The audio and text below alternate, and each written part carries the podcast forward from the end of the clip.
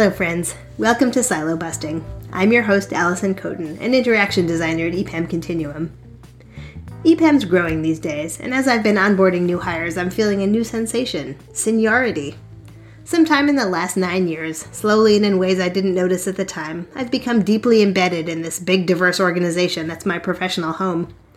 Yes, I know our processes and outputs, how we collaborate with clients, and how our projects are structured, but by now I know other stuff too I know who can advise if you have questions about building trust with a tricky research subject. Who can help if you find yourself audited? The right colleague to teach you to run a quantitative survey or edit your writing. That's a shout out to you, producer Ken. Or recommend a restaurant or find the perfect cup of coffee. Now I'm passing that know how on to a new cohort of colleagues who are adding to it in their turn. In this complicated work world we inhabit, I believe the relationships we build are the real key to professional success. And those relationships can be hard to come by. We're a global organization, so even outside of pandemic times, we all have colleagues who are miles and time zones away. We're all managing and hopefully challenging biases and social preferences to bridge diverse identities and lived experiences. Oh, and we're all also getting our work done.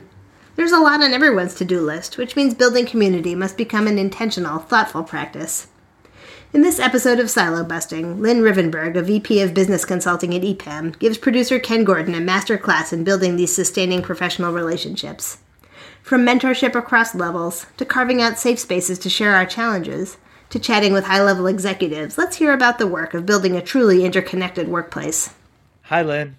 Good afternoon, Ken. How are you? Good. Welcome, welcome to Silo Busting. I'm, I'm uh, really excited to have a conversation with you specifically because I feel like uh, you were interest, introduced to me as someone who's really busted through many different silos within the sort of EPAM uh, organization. And, and, I'm very interested to hear your story and to have you tell our listeners about what that uh, was and is like. So, why don't we begin by asking, how long have you actually been with the organization? I have been with EPAM since June 2021, um, so about seven months now. So you're still pretty new, right? Absolutely.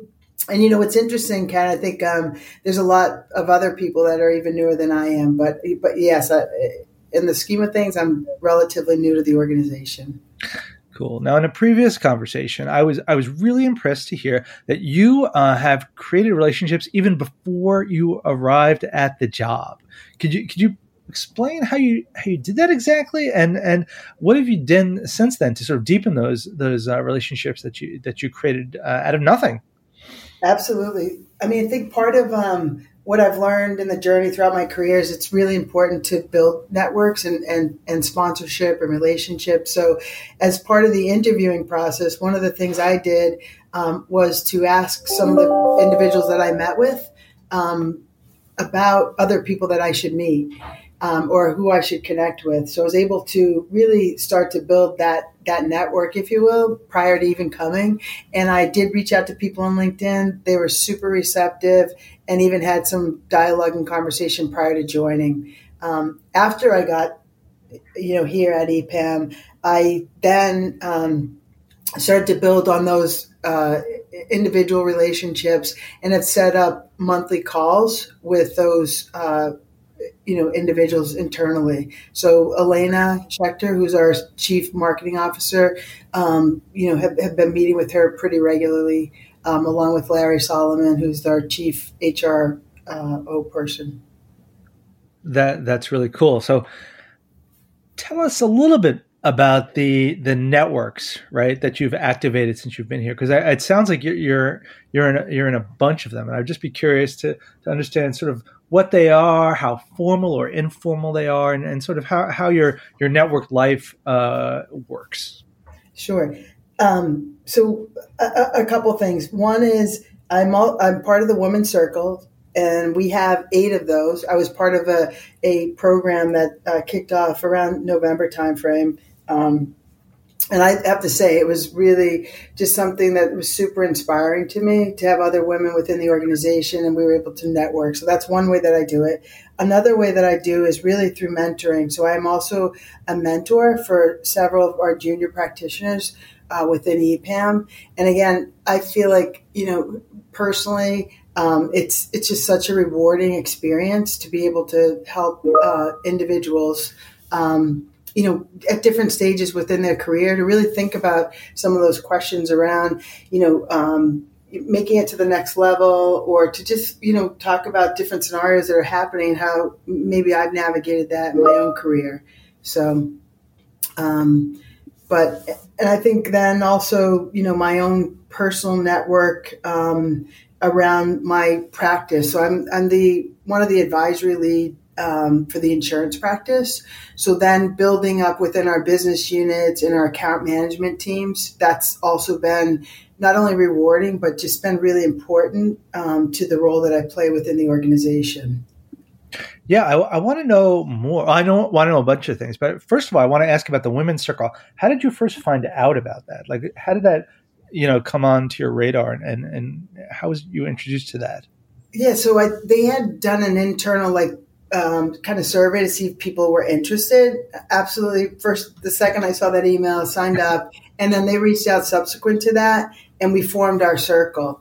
Um, it's and it, again, it's different people all over the organization at different levels, um, and also not within my practice necessarily, which has been great, right? So it's it's seeing other parts of the org and how they operate, and talking through some of those things, maybe some of the challenges people are having. Again, a lot of people are relatively newer to the firm.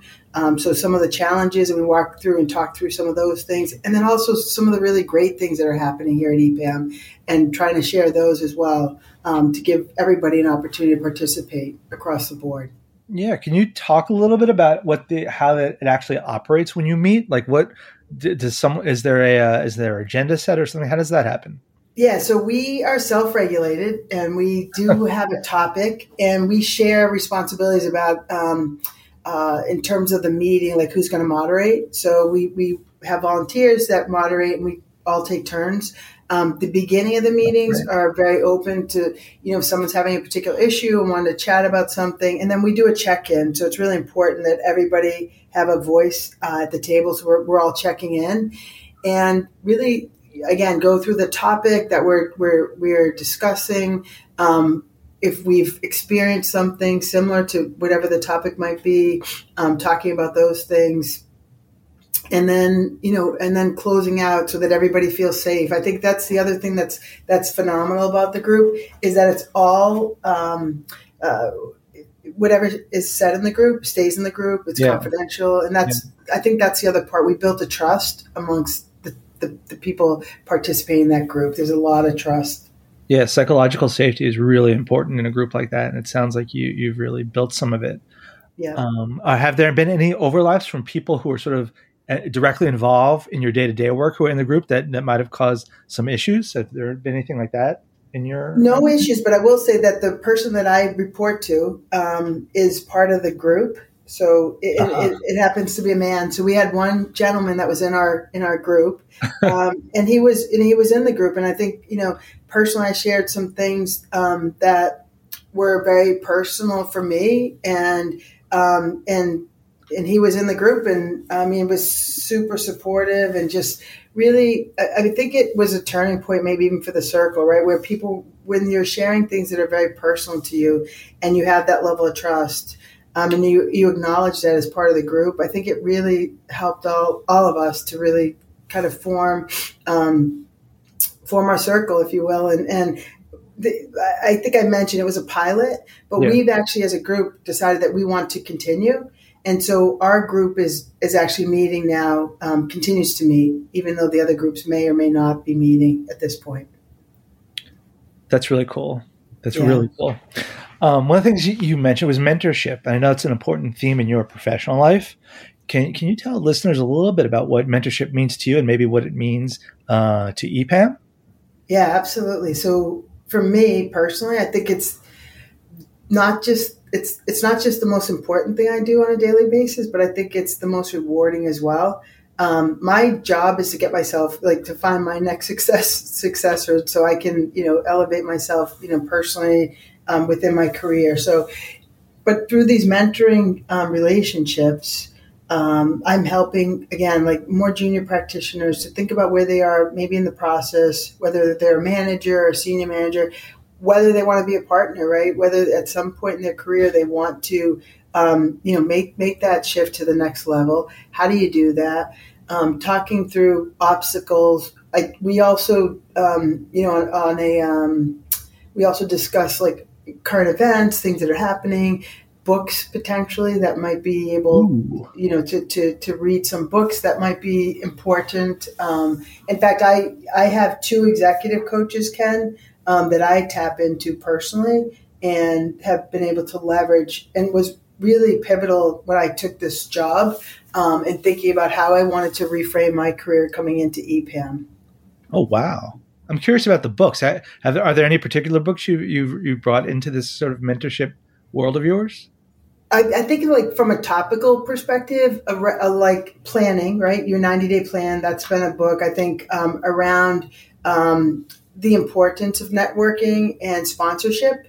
Um, they're, so their themes, I'll say their themes of books. Um, and then I think also around, um, you know, executive presence and how do you elevate your game. Those have been really, I think, critical, uh, again, given where people are in their career, to start thinking about those things. Um, how you're presenting, what is your network, how do you, um, you know, start to help yourself because sometimes even even being self-aware i think is, is another one that i think is really important cool now uh, throughout your career you've you've done some really interesting work in sort of dni stuff. And i was curious to hear a little bit about that and how that sort of paved the way for how you're currently operating now. Yeah dei i was the dei champion from the firm i came from um, from my group. And I think it's not its core and it's it's so important. Um, one of the things that I was able to do is create an academy called the Rise Academy, and we had um, uh, targeted 30 underrepresented minorities within our firm to go through the program. It was a year long program, so I developed the curriculum around that program. Um, the initially it was a two day event in person. We brought leadership in um, across the organization to help support these 30 practitioners, and then thank God we had said everything else was going to be virtual at that point, and then the pandemic hit. I think the other intersection um, around this was the uh, social unrest that had happened, and given that the group was um, you know had a had a mix of women and, and, and men, but who were Hispanic and Black, and just listening to our Black colleagues and them telling the stories, um, and and really, again, I think listening was was the key to that. Just hearing um, about people's experiences um, was really really life altering for me, and so I, am a huge advocate for. Um, you know, DE and I, I think it's it's something that can actually um, enhance organizations. I think having differences of opinion and differences of culture and all those things that we we have a lot of that here, even at EPAM, right? But having those differences can actually strengthen, and you can leverage that um, to strengthen the organization. Yeah, yeah, I absolutely agree. And I think now about something really personal that you told me, which is about uh, your involvement with Scratch, right? And EPAM's um, project with Scratch and, and how that uh, famed kids pro- programming language became part of both your professional and your personal life. And can can you give us a little uh, look into how that is working for you? Oh yeah, absolutely. Again, another really phenomenal program. I had heard a little bit about EPAM Kids. Didn't really know what that meant when I, before I joined.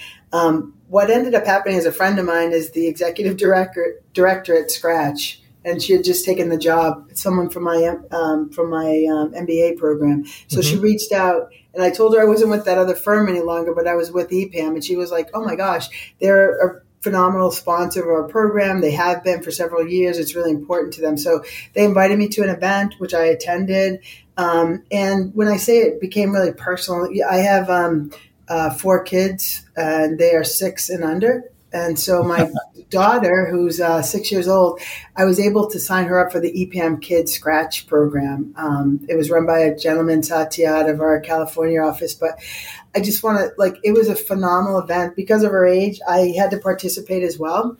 um, which is awesome. So every um, Wednesday for about six weeks, my daughter and I spent an hour, and I just, you know, um, watching her grow through that experience. It's something that we were able to do together, and then also understanding that the greater good of, of, of what EPAM was doing. Um, you know, given Scratch and, and, how many people it's touching across the globe, I just, mm-hmm. you know, it's just really been a passion, and I'm still involved um, in working with Shamilka from our organization to help support uh, Scratch in different ways, whether that's through funding um, that we provide or even through um, resources that we can provide to them um, to help them as well.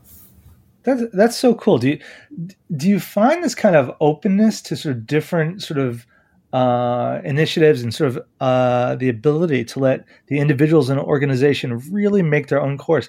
Is is this something you've run into in other organizations? It seems pretty unique to me, but I'd be curious to hear from you um, how how it hit you as someone who's, who's worked for a number of different.